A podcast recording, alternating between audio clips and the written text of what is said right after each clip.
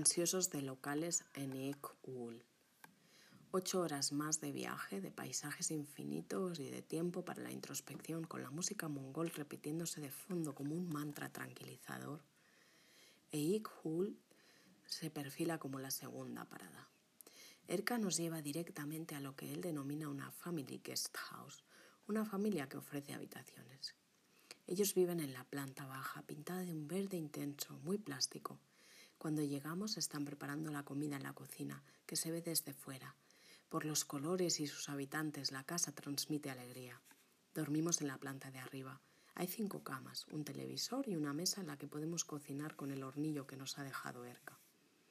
A estas alturas del viaje estamos acostumbrados a ver yurtas rodeadas de extensiones inmensas de hierba, en pequeños grupos de entre dos y cuatro, de la familia nuclear y sus ampliaciones, como toda población de la isla con palaca solar, a menudo parabólica, y una moto o una camioneta en el exterior. Pero nos resulta chocante ver una yurta desde la ventana, separada de la casa por una valla, en un entorno urbano, a pesar de que en Ulaanbaatar haya barrios enteros de Gers. Desde la misma ventana vemos también las calles sin asfaltar y los tejados de colores en las casas. Alrededor un entorno natural y despoblado que le da un aire de irrealidad a todo. El baño vuelve a estar fuera de la casa. Esta vez es una cabina de madera con un profundo agujero en el que dejar caer todo lo innecesario.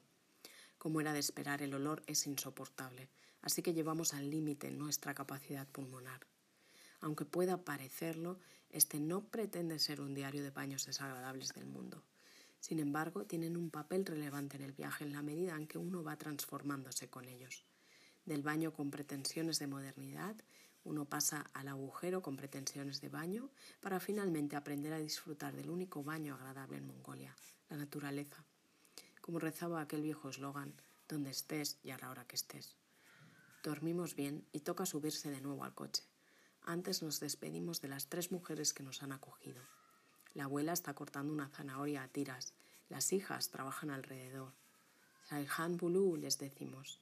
Hemos estado a gusto. Sain nos dicen, buen viaje.